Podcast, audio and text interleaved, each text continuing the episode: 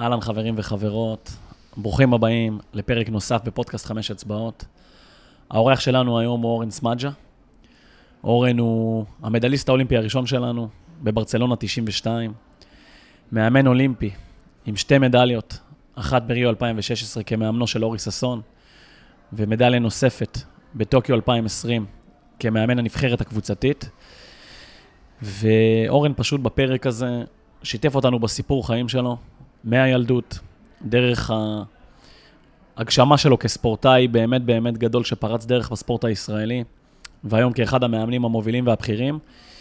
ובפשטות האופיינית של אורן, הוא משתף בהרבה מאוד תובנות ודברים שאנחנו יכולים ללמוד מהם. מוזמנים לשתף, להעביר את הפרק לאנשים שרלוונטיים.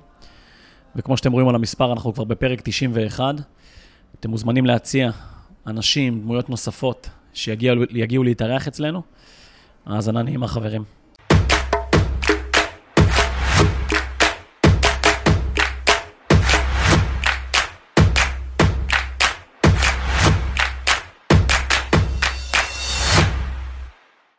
אורן, מה שלומך? בסדר גמור. כיף שאתה כאן. חזרת גם עכשיו מחו"ל, אחרי עוד איזה הישג, אז מברוק. אה, הפודקאסט שלנו, בגדול, בא לקחת סיפורים שיש בהם הרבה השראה מאחורי הסיפור, עם אנשים שאפשר ללמוד מהם הרבה דברים על מקסום פוטנציאל, על הצלחה יוצאת דופן, והסיפור שלך, שאני די גדלתי עליו, הוא, הוא באמת סיפור יוצא דופן של הצלחה.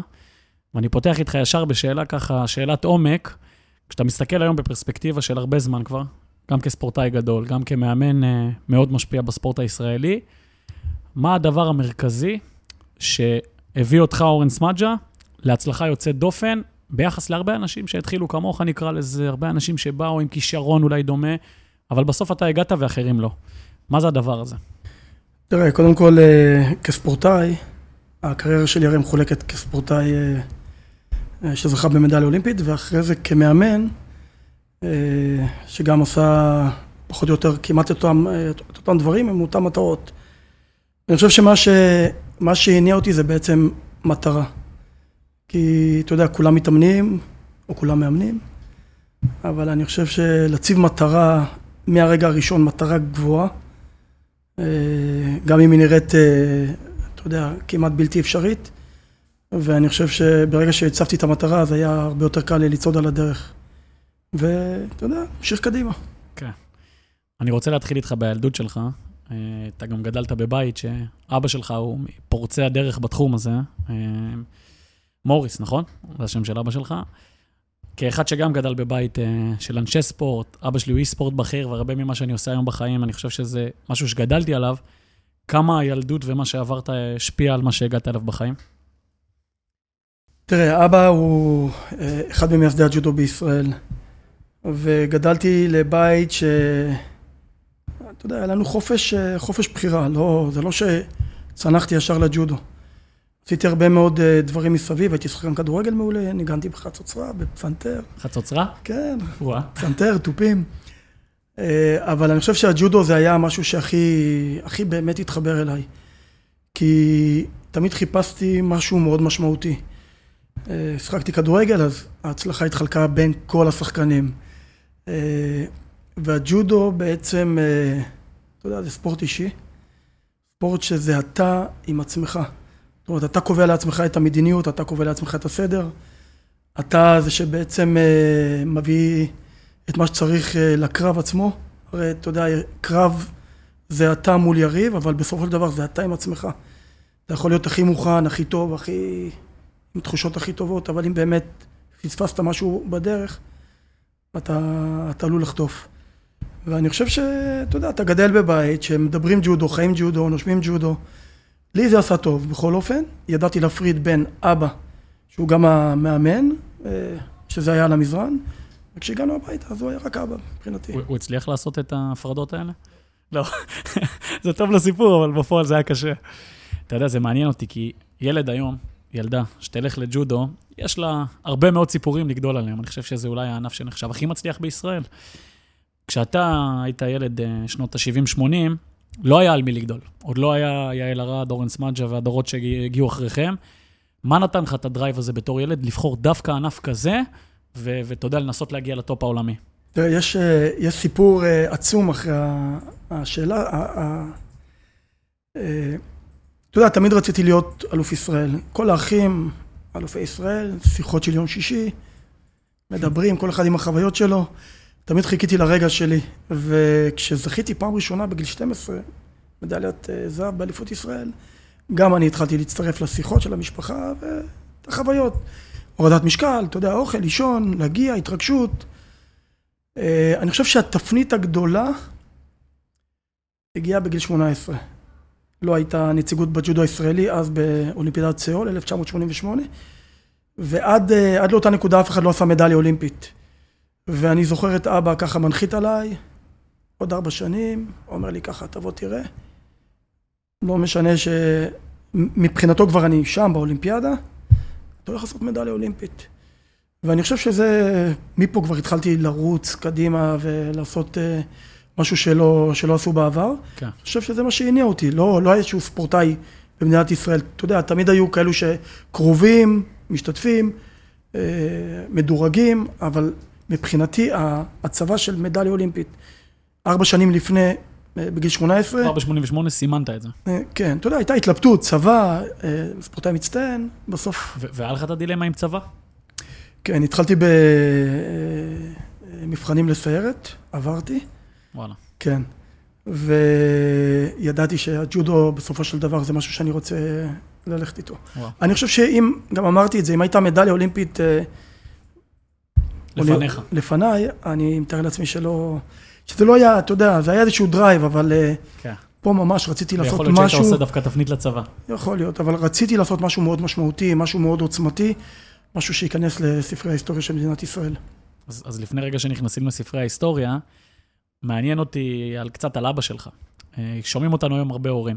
והיום הרבה מההורים מאוד בין מתערבים למעורבים בהתפתחות של הילדים שלהם. חלקם רוצים שהם יהיו ספורטאים, חלקם דברים אחרים. מה הדבר המרכזי שדווקא היום אתה מסתכל גם על החינוך של אבא שלך, עליך כאבא, שאתה חושב שזה אולי הדבר הכי חשוב, שהורים שרוצים שהילדים שלהם ימקסמו את הפוטנציאל, יעשו כהורים? וזו שאלה שעולה פה הרבה בפודקאסטים של חמש אצבעות. תראה, קודם כל, אני, אני מאמין שסביבה אה, תומכת, סביבה שמשדרת הישגיות, בסופו של דבר דוחפת את הילד, אה, בוא, בוא נגיד, נותנת לו עוד כמה צעדים קדימה. אה, לא כולם, באמת, לא כולם מתאימים לזה, לא כולם מתאימים, לא, לא לכל אחד מתאים הלחץ הזה. כל אחד בוחר לעצמו את הדרך. ואני חושב שאם יש לך סביבה תומכת, ו... במיוחד עם אבא שהחלום שלו זה תמיד היה הבאת ספורטאי למדליה אולימפית, אז במקרה שלי זה מאוד מאוד עזר. יש הרבה מאוד, אני, אתה יודע, מאמן היום, אה, גם, ב, גם במועדונים, אני לפעמים רואה הורים שמתערבים קצת יותר. ההורה כן צריך להיות בסוד העניינים, ההורה כן צריך להיות מעורב.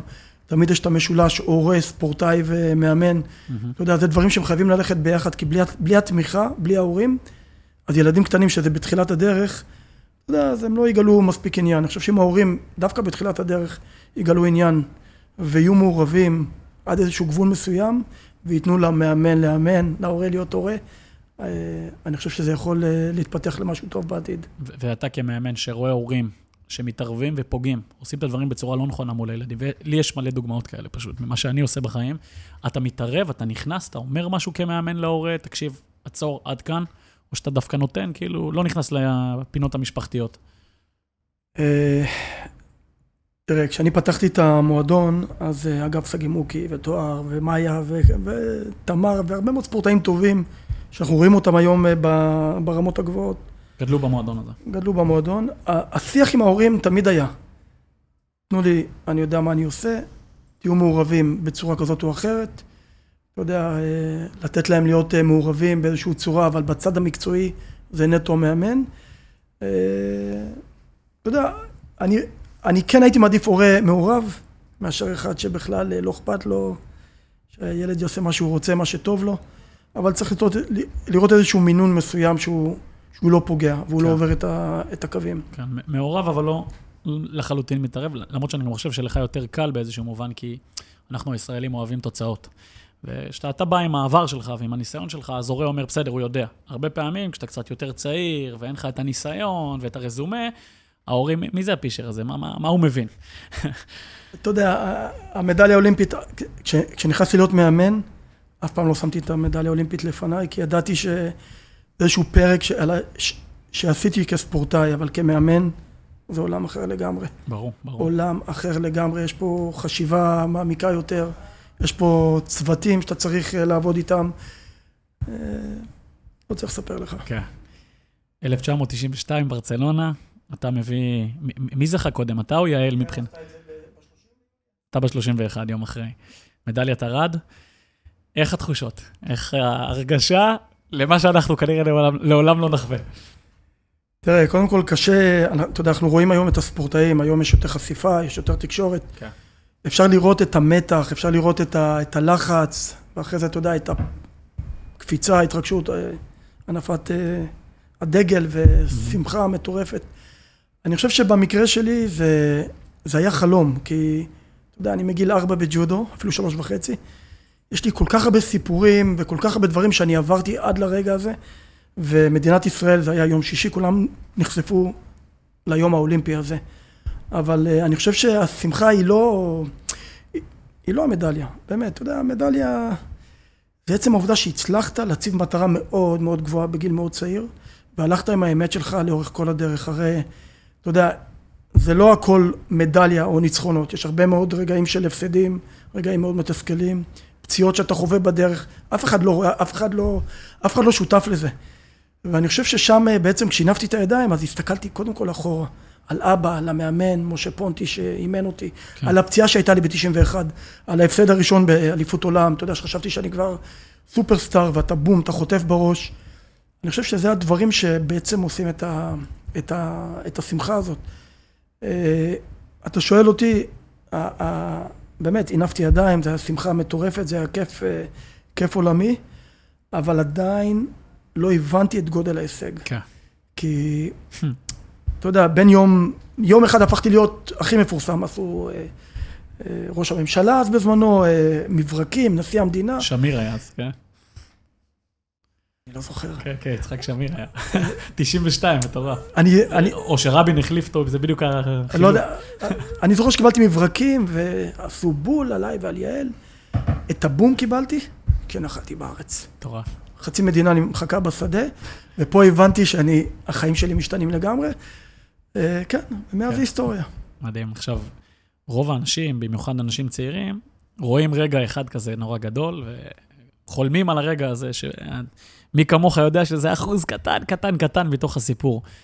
מה אפיין אבל אותך, אורן סמדג'ה, הספורטאי? תכף ניכנס לקריירה שלך כמאמן וננסה להביא דרכה הרבה תובנות, אבל אורן סמדג'ה, הספורטאי, מה אפיין אותך, מה הביא אותך לרמות הגבוהות האלה בעיקר, תכונות? תראה, קודם כל הייתי מאוד כישרוני.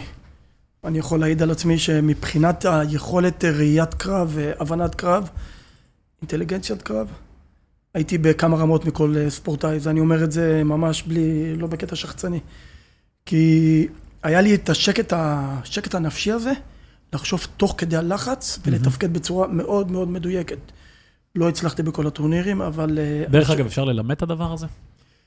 אה, אני חושב שרוכשים אותו עם הזמן, יש, יש, יש נתונים שאתה, שאתה נולד איתם, ועם הזמן אתה, אתה יודע, אתה מפתח עוד כמה דברים. ואם אתה לא מספיק כישרוני, אז אתה עושה את זה, ב, בוא נגיד, בעבודה קשה או אה, יותר טקטית. הקטע שלי הוא היה לעלות לקרב ופשוט לחסל את, ה, לחסל את היריב. לא חיפשתי טקטיקה, לא חיפשתי... אתה יודע, דברים ש... אה, לחפש איזשהו טעויות אצל היריב. לא הסתכלתי על היריב בכלל, הסתכלתי על אורן, איך אני בא, אני עצמי, ואני פשוט עושה את מה, ש... את מה שאני יודע הכי טוב לעשות. ידעתי שאני תמיד כישרוני, אבל אף פעם לא הפסקתי לעבוד קשה. כי, אתה יודע, בדרך כלל כישרונים הם הכי בעייתיים. Mm-hmm. הם מסתמכים על הכישרון, אבל שוכחים לעבוד קשה. כן. ואני חושב שאני הצלחתי לשלב גם את העבודה הקשה, גם את המסירות, גם את הטוטליות שלי. וזה הדברים שבעצם הביאו אותי להיות, אה, אתה יודע, זה מה שמבדיל בין להיות ספורטאי להיות ספורטאי על. כן, לגמרי. אה, יש, יש היום איזשהו ספורטאי, בין אם הוא כבר פרש או עדיין, שהוא הכי מזכיר לך את מי שאתה היית כשהיית על הזירה, מה שנקרא?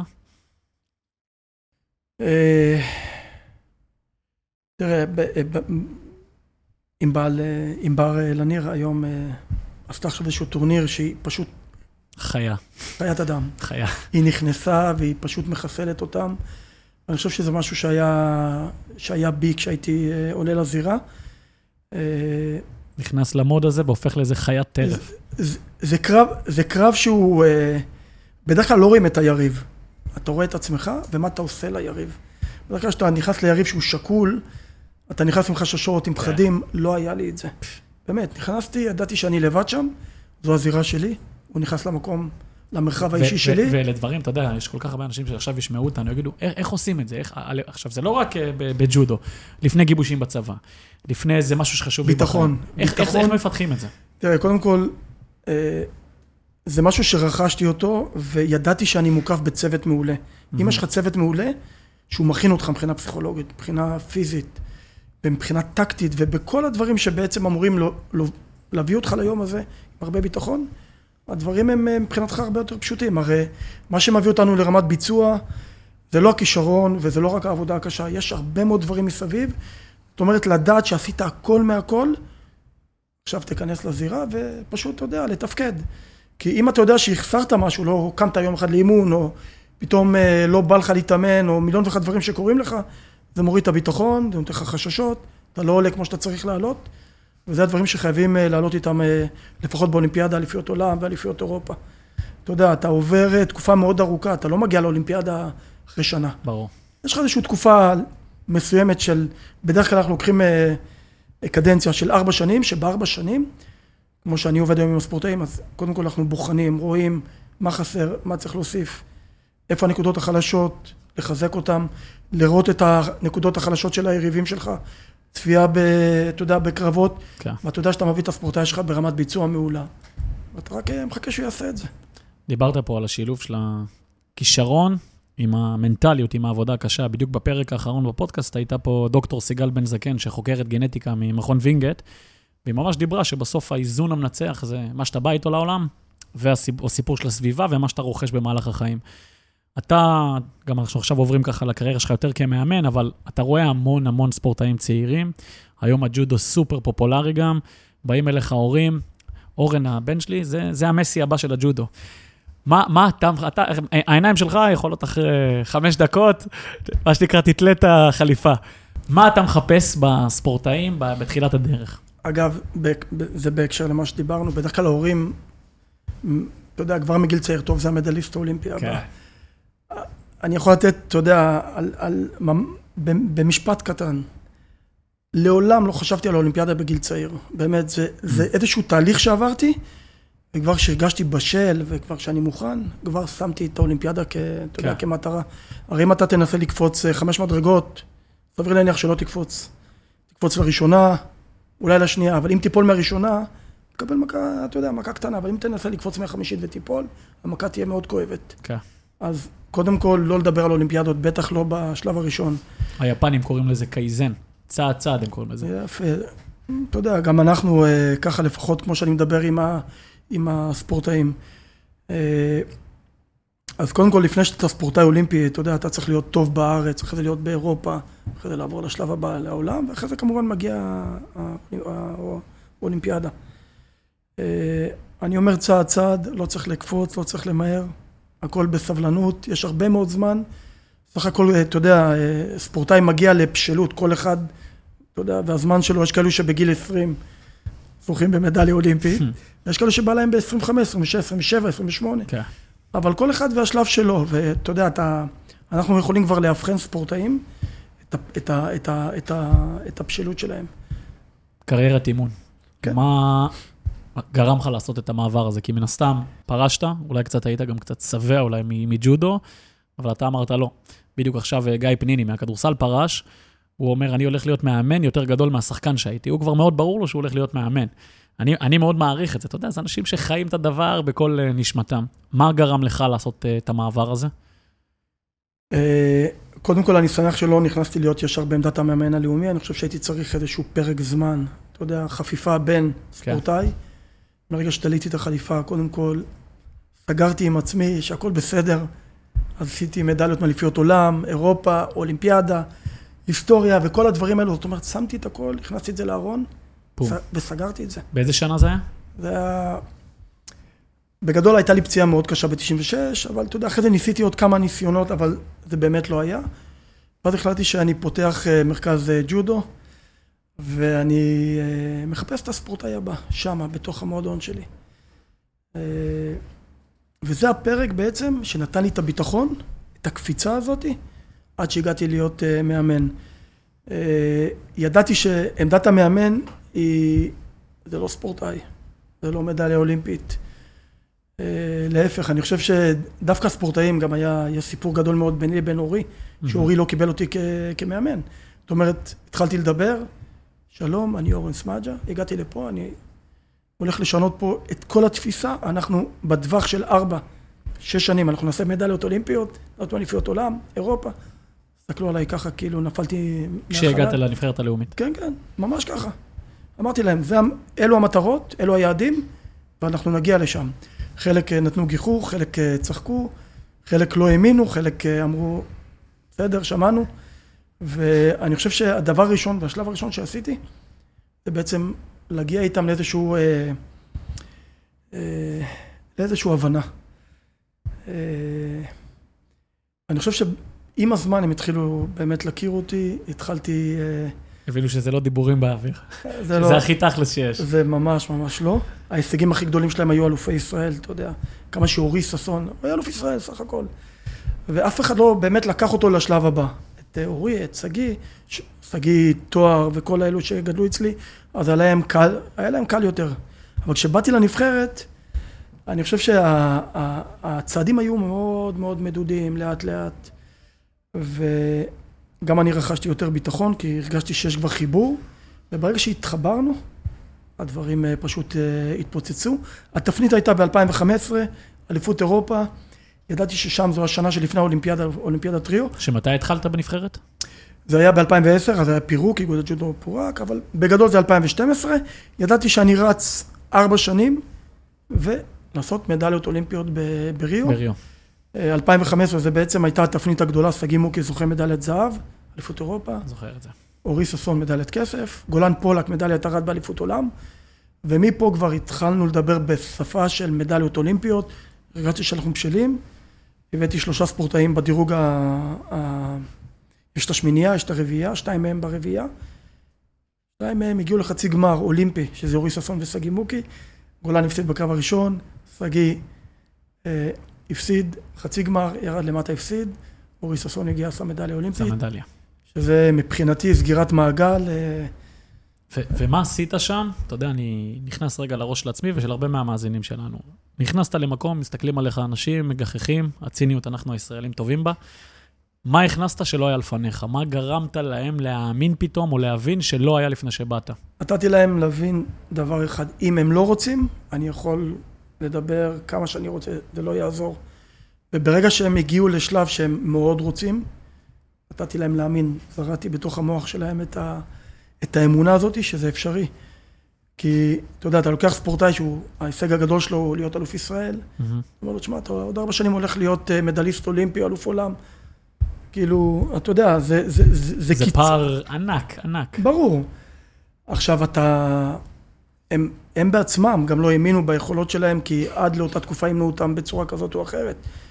ואני חושב שעצם האמירה שלי והצבת המטרות, עשיתי צעד אחד קדימה, זה כמו שהייתי כספורטאי, הצבתי מטרה מאוד גבוהה, הצבתי פה אה, מטרות מהסוג הזה, ומפה כבר התחלנו לטפס. Okay. כן. הם הבינו שאני לא הולך לוותר, אני לא טיפוס אה, ותרן, וידעתי שיש לי סבלנות, ידעתי שבטווח של ארבע שנים אני אמור להכשיר אותם, להביא אותם הכי מוכנים שיש, אה, וככה היה. אתה יודע, אה, אפשר אה, לבוא ולספר מיליון ואחד סיפורים, אבל כשאתה מאמין בזה, אני חושב שזה קל יותר, כי אתה יודע, זה לא משחק. נכון, נכון. אתה מדבר איתם בשפה ואתה... זה מבפנים, זה מהלב. אתה נותן להם להבין שאני מאמין בזה, כאילו אין כן. שום סיבה שגם אתה לא תאמין. זה לא שאני מוכר להם פה עוד שבוע אני על הירח.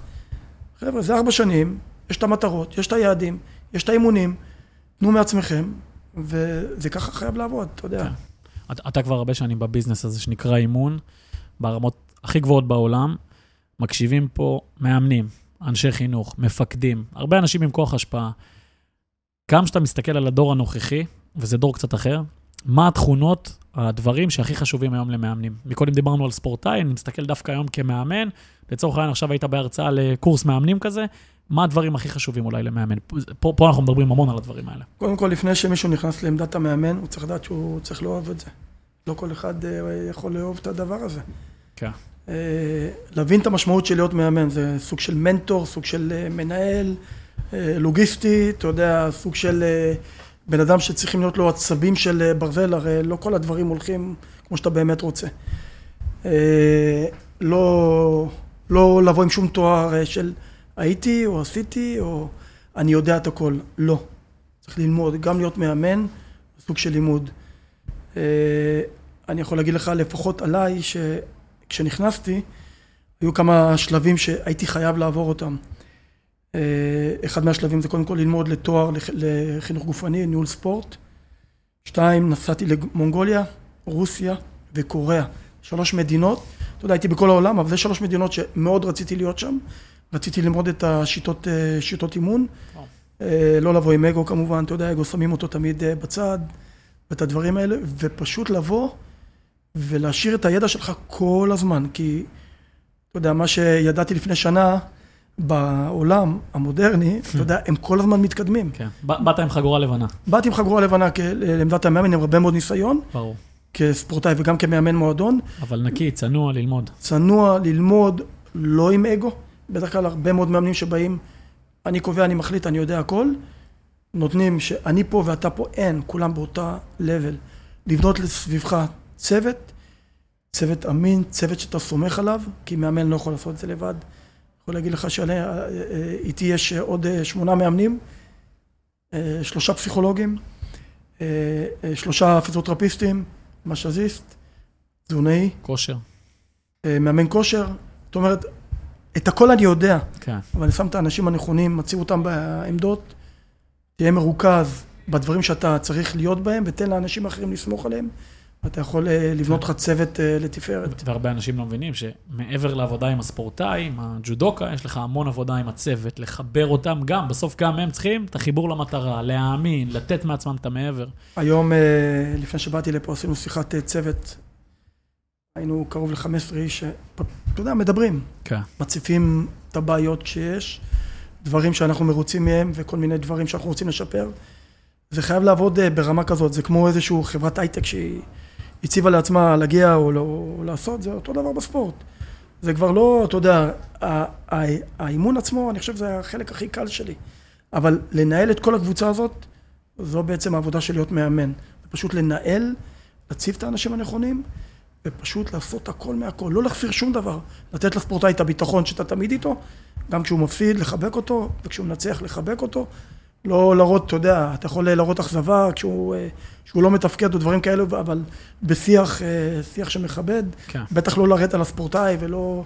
כי כשהוא מפסיד אתה מפסיד, וכשהוא לא מצליח אתה לא מצליח, כשהוא מצליח כולנו מצליחים, וזה פשוט לבנות אה, את, ה, את המודל הזה. לי אישית יצא לראות כמה פעמים אותך מאמן. עבדתי בוועד האולימפי עד טוקיו, עבדתי באיגוד שיט, ויצא לי לראות אימונים שלך, באתי ככה בשקט, קצת לראות. והשפה שאתה מדבר כמאמן, היא שפה מאוד מנטלית. אתה יודע, יש מאמנים, אני דווקא בא מענפי הכדור יותר, טכנית, טקטית, חלקם מאוד uh, כושר, גוף. אתה מדבר מאוד מנטלי, שפת גוף, אטיטיוד, שיח עם עצמך. בהחלט. ואנחנו היום בעידן שמאוד חושפים ומדברים על בריאות הנפש. אני מאמין שכשאתה היית ספורטאי, מי דיבר על זה שקשה לו, שכואב לו, תת, תתמודד. איך אתה כמאמן מתמודד עם הסיפור הנפשי הזה? וכמה מקום באמת ומשקל אתה נותן לזה? תראה, אני, אני מנסה באמת לא, לא להביא רגשות אה, מול הספורטאים. זה קשה. כן. זה קשה לעשות כל יום את אותו דבר, ובאמת לנסות להביא את הספורטאי גם לרמת מוטיבציה, אתה יודע, מוטיבציה צי, ועוד להביא אותו לתחרות, שהוא צריך להוריד משקל ולהתמודד עם פציעות. ההוא נשוי, ההוא פתאום אה, נולדו לו אה, תאומים. יש, יש הרבה, הרי יש כל כך... המון משתנים. אבל uh, אני חושב שהצד המנטלי, יש לו חלק uh, חשוב מאוד uh, בהצלחה. Uh, תראה, אם אתה תשים את הבעיות uh, בקדמת הבמה, אז uh, אנחנו לא נצא מזה. על איזה סוף. אני תמיד אומר לספורטאים, תשאירו את הבעיות שם, כשאתה נכנס לווינגייט, אתה מנתק את הטלפון, אתה שם את הבעיות אה, בצד, תן את האימון. לא תמיד אפשר להביא אימון של 100%, אבל uh, ברגע שהספורטאי בעצמו מביא את היכולת שלו, שהיא המקסימלית, יכול להיות שלא מקבל אפקט של 100%, אבל הוא מבחינתו הביא את ה-100%. הרי אי אפשר לדרוש 100%, 100%, 100%, 100%. זה תמיד אנחנו רוצים. ואתה יודע, ככל שעובר השבוע או החודש, כשיש יותר מטרות, הספורטאי הוא גם עייף. כן. אז אני חושב שהצד המנטלי פה, יש לו חלק, אה, חלק חשוב. אה, בסופו של דבר, אם אתה מודד את כל הספורטאים בעולם, כולם באותה רמה. באותה רמה, אבל תמיד יש אחד שהוא בא, אתה יודע, עם עוד איזשהו אה, צד מנטלי. כשאתה אומר מנטלי, לעמוד, להיכנס לקרב, כשאתה נכנס לקרב עם מוטיבציה, כשאתה נכנס לקרב עם ביטחון, באופן אוטומטי זה משדר גם על היריב שנמצא מולך. אם אתה כפוף, עייף, מראה את הפציעה, מראה את הכאב, או אה, מראה את העייפות שלך, אז אה, היריב שלך רואה את זה וגם מריח את זה. יש סיפור שפיטר כל פעם מספר, הוא מסיים קרב, הוא, אתה יודע, מסתרק. ושאלו אותו למה, הוא אמר, כי אורן תמיד אמר לי, כשאני עולה לקרב תעלה fresh. אבל בפנים אתה יודע שהוא גמור, בטח. הוא לא מראה את זה. כן, כן. זה פייק שבסוף הופך למציאות. זה, אתה יודע, פיטר סיים עכשיו תחרות מדהימה. הוא היה גמור באחד הקרבות, ואתה יודע, אנחנו עוברים ככה אחרי הקרב למטה, ועוד רגע נכנסים לאזור החימום, שהספורטאי הבא שלו כבר מסתכל עליו, ואומר, פיטר, תנשום עמוק. עכשיו, מפה אתה נכנס, כאילו רענן, תדלג. יש פה הרבה צד, הצד המנטלי, יש לו חלק חשוב מאוד. מאוד. ועבדת עם המון ספורטאים. יש מישהו שאתה יודע להגיד, מעל כולם מבחינה מנטלית מהספורטאים שעבדת איתם? אני לא יודע אם זו שאלה פיירית, אבל גם, גם הקהל שראה שאתה מגיע באינסטגרם, שאל הרבה את השאלה, מי הספורטאי הכי טוב שעבדת איתו? אז אתה אומר להתקדם. תראה, כל אחד יש לו, אה, האמת שכל החבורה הזאת היא פשוט אה, חבורת על. אם זה טל פליקר, ברוך שמאילוב, תואר, סגי מוקי, פיטר, אורי ששון בזמנו. אריות. אה, לי כוחמן. אני חושב שכל הקבוצה הזאת, הם באמת, כל אחד מהם נגע באליפיות אירופה, העולם, חלק מהם גם באולימפיאדה. גם התחרות הקבוצתית, אתה יודע ששם היה הרבה מאוד אה, מנטלי. כן. אף אחד מהם לא נשבר, באמת, אתה יודע, יש, יש, יש ימים טובים, יש ימים פחות טובים. בסופו של דבר, אני חושב שכולם באמת נותנים את המאה אחוז שלהם. יש משהו, שאתה בא לאולם ההישגי שם בווינגייט, ואתה רואה את החליפות המסריחות תלויות בחוץ, לי זה קצת מזכיר את הפלגת לוחמים של השייטת מהשירות הצבאי שלי, משהו ארטקור כזה אמיתי, אתה יודע, ואני שואל את עצמי איך ענפים אחרים יכולים ללמוד מהתרבות הסזיפית הזאת, הקשוחה של הג'ודו, ש- שמשהו קצת חסר לי, אתה מבין? אני רואה בהרבה ענפים קצת נקי לי מדי, אתה, אתה, אתה מצליח להזדהות עם התחושות. אתה יודע, אני, אני, אני התאמנתי במרתף בלי מזגן. היום אני כאילו בדיעבד, אני אומר, כאילו, איך, איך... אה, זה לא עניין אותי. כן, לא, לא, לא ראית בעיניים. לא ראיתי בעיניים, זה, זה, אתה יודע, מה שעניין אותי זה באמת היחידת אימון שלי. אה, אז גם בזמנו כשעברנו לווינגייט, אתה יודע, גם בקושי היה מזגן, כן מזגן, ספורטאים, לא ספורטאים. אותי זה פחות עניין. היום אה, אני חושב שהתנאים הם באמת טובים. מי שנכנס לחדר ג'ודו צריך להריח. יש ריח לא נעים, אבל אני מבחינתי זה... ריח של לחימה. זה, אתה יודע, זה, זה הריח, הריח הטבעי שלנו. בדרך כלל כשאתה תבוא, אתה יודע, אה, באים ספורטאים או כאלו מעריצים, שלחבק את הספורטאים הם, עם הזיעה שלהם, עם הכל, אתה יודע, אנחנו מבחינתנו מתחבקים, מתנשקים, ו, ובאמת לא מרגישים את זה. אבל יש, אה, יש משהו מיוחד כשנכנסים לחדר ג'ודו. אתה רואה את החבורה הזאת, איך הם, איך הם נכנסים לאימון, חופשים את עצמם, איך הם עושים את האימון, איך הם מסיימים את האימון. אה, תולים את הבגד, זה איזשהו טקס כזה, משהו, כן. משהו מאוד מיוחד. מדברים הרבה היום על ההבדלי דורות. הדור היום החדש, לעומת הוותיק. מה ההבדלים שאתה מזהה בין הדורות שעבדת איתם? מה מאפיין קצת החדשים? מה שונה? אני חושב שבכל דור יש את הטיפוסים האלה שאנחנו מחפשים. אה, היום, היום אה, לדעתי פחות הם נחשפים לזה. אה, אה, יש, לפחות בדור הזה, דברים אחרים שמעניינים אותם. אני, אתה יודע, ב, ב, בתקופה שלי זה היה ציונות, זה באמת מדינת ישראל. היה לי מאוד מאוד חשוב שיהיה לי, אתה יודע, הדגל פה, התקווה, אה, והדברים, הדברים מהסוג הזה. אני חושב שזה מה שהניע אותי וזה מה שמניע את, ה, את, הדור, את הדור הנוכחי. הדור הבא שלנו, אלה שהיום בנוער. כן, הם, הם הרבה, הרבה מהם מוותרים. מגיעים לאיזשהו שלב ומוותרים. אין לי מושג למה, צריך באמת אה, אה, לנתח את זה. אה, הרבה, מאוד, הרבה מאוד אה, מגיעים לשלב של בין הצבא לבין ה... לפתוח קריירה ספורטיבית, והרבה נושרים, מוותרים וממשיכים הלאה ל... ל... לקריירה צבאית. אבל אה, לא יודע, זה משהו שצריך לנתח אותו, לפחות בדור הנוכחי, האלו שאני מאמן אותם היום. אני יודע שכל אחד בא באמת מיוזמתו, היה לו חלום, הלך עם החלום, הציב את המטרות ובאמת אה, רץ איתם קדימה. כמה שאלות אחרונות על העתיד שלך קצת. שלב שאחרי, משהו שאתה רואה קורה, או שיש לך עוד... אתה יודע, כשזכיתי מדליה אולימפית, פרשתי. הייתה לי בגיל 22. אמרתי, די, כאילו, מה... עשיתי את החלום, זכיתי בהישג, אבל אה, אחרי שנתיים, שלוש, אתה יודע, משהו התעורר בי, ואז הלכתי לאליפות עולם והמשכתי לעוד אה, אולימפיאדה. כשזכינו בריו, הייתי בבלקאוט. אה, ואז שאלו אותי, מה הלאה? אני שואל, מה הלאה? בסדר, נו, זכינו, עשינו. זכיתי מדליה באליפות עולם, מדליה באולימפיאדה, מדליה באליפיות אירופה, אלופי אירופה. ואז יצאתי לחופשה גדולה והתחלתי לייצר דברים, אתה יודע, בראש, מה אני בונה, איך אני מציב מטרות, ובאמת הצלחתי לעבור את, ה, את האולימפיאדה הזאת. Uh, מה ש... מה, יש, יש הרי משהו שמשאיר אותך. אתה יודע, אני כבר לא במרדף אחרי מדליות, יש, יש הכל, באמת. כן. אלוף עולם, אלוף אירופה, מדליסטים אליפיות עולם, מדליסט אולימפי, מדליסט אולימפי ב, ב, בתחרות הקבוצתית, מדליסטים באליפיות עולם בתחרות הקבוצתית. אני חושב שמדליית זהב אולימפית זה משהו שעדיין חסר אה, בג'ודו. אין לאף אחד או לאף אחת. תמיד היינו קרובים, תמיד היינו באזור המדליות.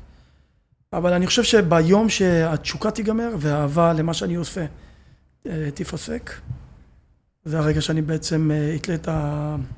אתלה את החליפה. אתה יודע, אני קם בבוקר, אז אני... אני בסוג של טירוף. אוקיי, יש לי יום, מה אני עושה ביום הזה, איך אני מנצל אותו בצורה הכי טובה. ואני באמת מנסה לתת את ה... אתה יודע, את המקסימום שלי. עדיין עם הדרייב, עם התשוקה הזאת.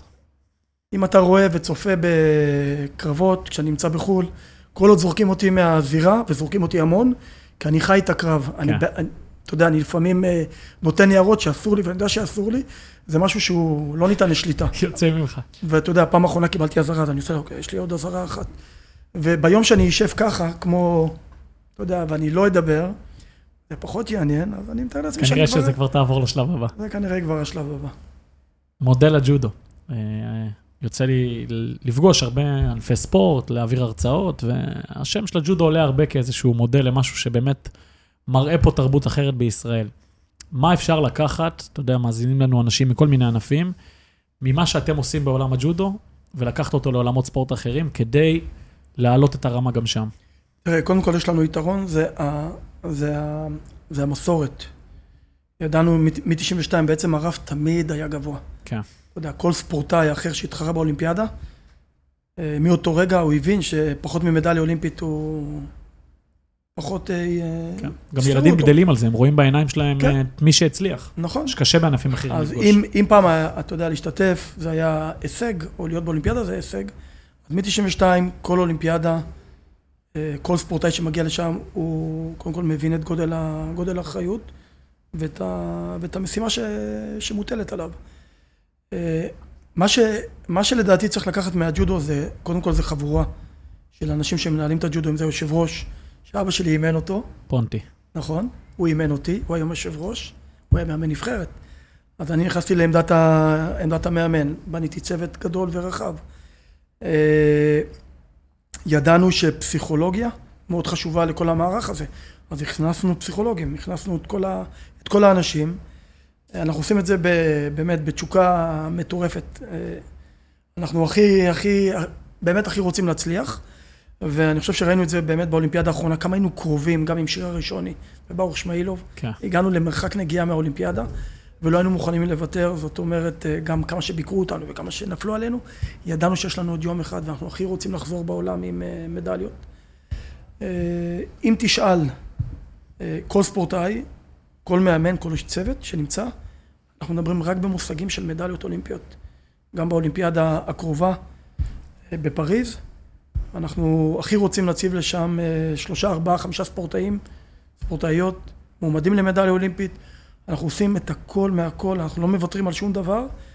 וזהו, אתה יודע, אנחנו הכי מקווים שזה, שזה באמת יקרה. כן, השפה הזאת של להיות בטופ יוצרת משהו שהוא אחר כנראה.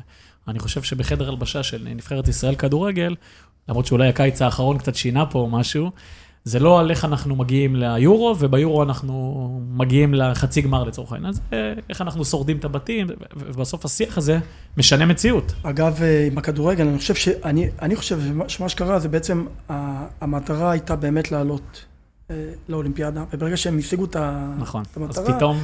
אז פתאום, אה, זה, זה לא שהם לא רצו, או לא כן. שהם ויתרו, אבל יש איזושהי פריקת לחץ מהסוג הזה. אצלנו במקרה שלנו, אין. אם אתה לא עושה מדליה אולימפית, אתה בעצם אה, לא עשית כלום. עכשיו, אם אני אשאל אותך גם, הרי אנחנו יודעים מי המדליסטים האולימפי, אורן, יעל, אריק, אורי ששון, אה, ירדן, כן. ירדן ג'רבי.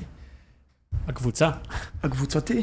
היו לנו חמישה ספורטאים שהגיעו למעמד של מדליה, אפילו לא סופרים אותם. כן. אפילו לא זוכרים את השמות שלהם. השם לא ייזכר, לא ייזכר. אז גם סגי מוקי, גם יאל הרד הייתה בעוד, גם אריק זאבי היה בעוד אה, מעמד כזה, גם אה, אה, ברוך שמעילוב, שיר הראשוני. אה, זהו, נראה לי. תמיד, זה ספורטאים שהיו כל כך קרובים, וכולם מבינים שהרף הוא מאוד מאוד מאוד גבוה, ואנחנו חייבים תמיד לשמור על, הרמה הזאת. כן, אתה, אתה ראית המון מקומות בעולם, דוגמה יפן.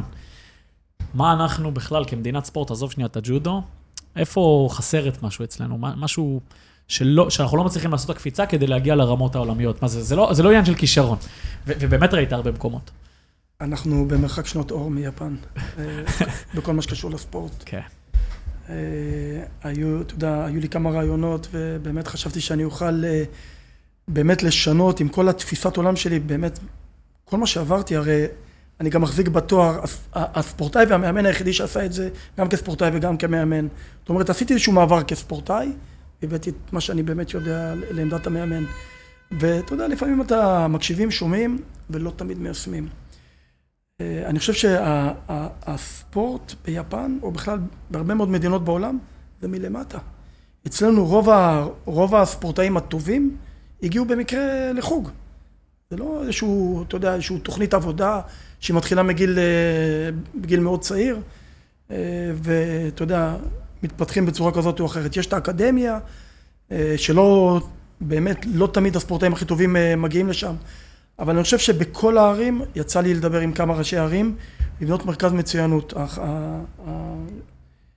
ראש עיר האחרון שהייתי זה היה ברעננה, ודיברתי על מרכז מצוינות, ששם, בג'ודו. משם, מגיל צעיר, נתחיל לכוון אותם למטרות וליעדים, לבנות איזושהי קבוצה הישגית תחרותית, שאתה יודע שאיתה אתה יכול להתקדם ולהתפתח. הרי אני עשיתי את זה בתוך, אה, בתוך מתנ"ס זה התחיל, אז אחרי זה עברתי למרכז ג'ודו שאני אה, אה, אה, פתחתי, ושגיא מוקי, הוא גם, אה, גם מדליסט בקבוצתי, גם אלוף עולם, כן. גם אלוף אירופה פעמיים. אה, ומי שלא יגיע לרמות האלה, זה יבנה אותו כבן אדם. יצא לחיים יותר חזק, עם יצא, חוסן, חינוך, אה, כל הדברים ספק. שאנחנו מקבלים מספר. אגב, אגב, יפן, יוצא לי להיות שלוש-ארבע פעמים בשנה ביפן. זה, זה, זה, זה, זה שמה, זה בתוך הבתי ספר, כן. האוניברסיטאות. כל כך טבוע בתרבות שלהם. זה שמה. רוב, רוב הג'ודוקות זה לא נבחרות, הם מאתרים אותם דרך, ה, דרך המועדונים, דרך האוניברסיטאות. הם קולטים אותם, משלבים אותם, ומשם הם... ו- ומה היתרונות של המדינות האלה? המשמעת, המחויבות, הכבוד לדבר, איפה ההבדלים המרכזיים? אה, אני חושב שאם המדינה תתייחס לספורטאים כאל מקצוענים, בכל דבר, אז אתה יודע, זה, זה ייקח עוד שלב אחד קדימה. ו- ויש לך מחשבות בשלב הבא להג- להגיע לעמדות uh, מפתח כדי להשפיע עוד יותר על הספורט, על החינוך?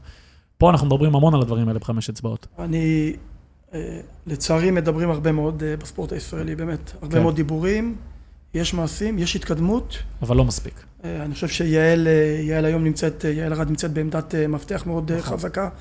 אפשר לראות את, ה, את, ה, את השינויים, אבל אני חושב שזה צריך עוד לחלחל עוד מלמטה. עוד מלמטה. זה לבוא ממש משם, שילד יבוא באיזושהי צורה עם... עם כשאני מאמן, ואני יודע שאני לוקח איזשהו מוצר, שהוא כבר, איזשהו מוצר שעבדו איתו כבר בתחילת הדרך, יהיה לי יותר קל לדחוף אותו יותר קדימה. בדרך כלל, הרבה מאוד ספורטאים שאנחנו אה, מקבלים, הנקודת ההתחלה שלהם היא מאוד מאוד נמוכה. זאת אומרת, לוקח לי הרבה הרבה אין יותר זמן. בסיס, אין בסיס טוב. כן. ואז הבסיס, אתה צריך אה, לעבוד כן. איתם על דברים שבמקום אחר כבר, זה טבוע בבן אדם, זה בהרגלים. אה, כן, באיזושהי צורה כן, כי רוב, במקרה של הג'ודו, רוב, רוב המאמנים מקצרים, מקצרים את הדרך, לכן את הספורטאי להיות אלוף ישראל. אבל אה, אני חושב שיש איזשהו שינוי שצריך לעשות בכל המערך של הספורט הישראלי. עוד רגע פריז, אה, שאלה ככה אחת לפני האחרונה. עם כל המצב עכשיו בארץ, כל המורכבות פה, המשבר החברתי, פוליטי, אפשר לקרוא לזה במלא שמות, זה משפיע באיזושהי צורה? שאתה עכשיו שומע את ההמנון באיזה מדינה שאתה מביא מדליה, או בכלל בשיח בתוך הצוות, הדברים משפיעים, מחלחלים? אה, קודם כל זה, כן, מדברים על זה הרבה. אתה יודע, כל אחד ודעותיו, אבל אה, אנחנו מנסים לא, אתה יודע, לא להביא את זה אה, לאזור התחרויות. אה, אנחנו, אתה יודע, כל אחד מדבר על, ה, על, על ההשקפת עולם שלו, על ההשקפה הפוליטית שלו, אבל אני חושב שדווקא בג'ודו אפשר לראות את הספורטאים עם דגל ישראל, כל אחד הכי רוצה בעולם להעלות את, את התקווה. אתה לא תשמע מישהו שאומר, טוב, לא שווה לי להילחם בשביל המדינה. אין דבר כזה. הם מבינים את המשמעויות, הם מבינים את, ה, את הצורך הזה, באמת, דווקא ב, בימים, בימים כאלה, להצליח. אה, אני חושב שזה אה, לוקח הרבה מאוד תשומת לב מההצלחות שלהם. אם פעם אה, היינו חוזרים מאליפות עולם עם אה, אלופת עולם, אה, אה, אה, ענבר אה, לניר זכתה אלופת עולם, פיטר מדליית ארד ורז הרשקו, שגיא מוקי עשה חמישי. אתה יודע, היום מחכים לנו צוותי ציל- צילום וכתבות, אז היום באיזשהו מקום... כולם עסוקים בקפלן. כן, כולם עסוקים בדברים האלה. כן. זה קצת... אה, משפיע על הכל. כן, זה, זה קצת עצוב, אבל אני יודע שהספורטאים היום אה, מאוד מאוד אה, רוצים להצליח, וכל אחד מהם נותן איזשהו... בשביל המדינה, בשביל המצב המדיני, כדי שבאמת יהיה פה אחדות, ו- לחבר. וכן, לסיום, משהו שאנחנו שואלים כל בן אדם שמגיע, אם יש איזה סרט, ספר, איזשהו משהו שאתה ממליץ למאזינים שישפיע עליך לאורך הדרך מבחינת תוכן, הרצאה, דמות מסוימת שהשפיעה עליך. אה, תראה, כספורטאי מאוד אה, רצתי את אה, ניל אדמס, שהוא אה, בעצם היה אלוף עולם, פעמיים מדליסט אולימפי. היה בו משהו מאוד, אה, מאוד מיוחד. כשהוא היה עולה לקרב אז כולם היו מסתכלים עליו. זה כספורטאי. היום, אה, אתה יודע, כמאמן, אה, די, די מדברים עליי ועל פיני גרשון, על שני אנשים שהם, אה, אתה יודע, קצת ככה מטורפים ב... משוגעים. כן, סוג, כן, סוג של משוגעים כאלו. אני חושב שאבא שלי זה, הד- זה הדמות הכי מרכזית בחיים שלי, כי ממנו באמת לקחתי, אתה יודע, את ה- את העבודה הקשה, את הצניעות, את, ה, את הדרך, את ה... להיות אה, כולך בדבר. להיות כולך טוטאלי במה שאתה עושה. ידעתי שרק בצורה הזאת, באמת מגיל צעיר הוא נתן לי להבין שאם אני רוצה להיות סוג של אלוף אה, היום כמאמן, אז זה פשוט אה, לשבת ולדבר איתו, ואתה שואב מהשיחה איתו הרבה הרבה הרבה מאוד כוח. עד לפני כמה חודשים הוא עוד היה מדבר, היום הוא כבר במצב שכמעט ולא מדבר. אה, בן כמה הוא כבר? 93. וואו. כן. וכשאתה מדבר איתו ואתה... אתה, אתה מבין כמה הוא אוהב את הספורט, כמה הוא אוהב את הג'ודו, ו... ומשם אני שואב את הכוח שלי, לשם. מדהים. כן. להגיד לך, קודם כל תודה, אה, ואני חושב שבדמות שלך, אתה מייצג המון המון ממה שאנחנו מנסים לחנך פה את הדורות הבאים בחמש אצבעות. ולהגיד לך גם ברמה האישית, כבן אדם שמאוד מאוד אוהב את המדינה הזאת, ואני ציוני אמיתי, אה, תודה על מה שאתה עושה.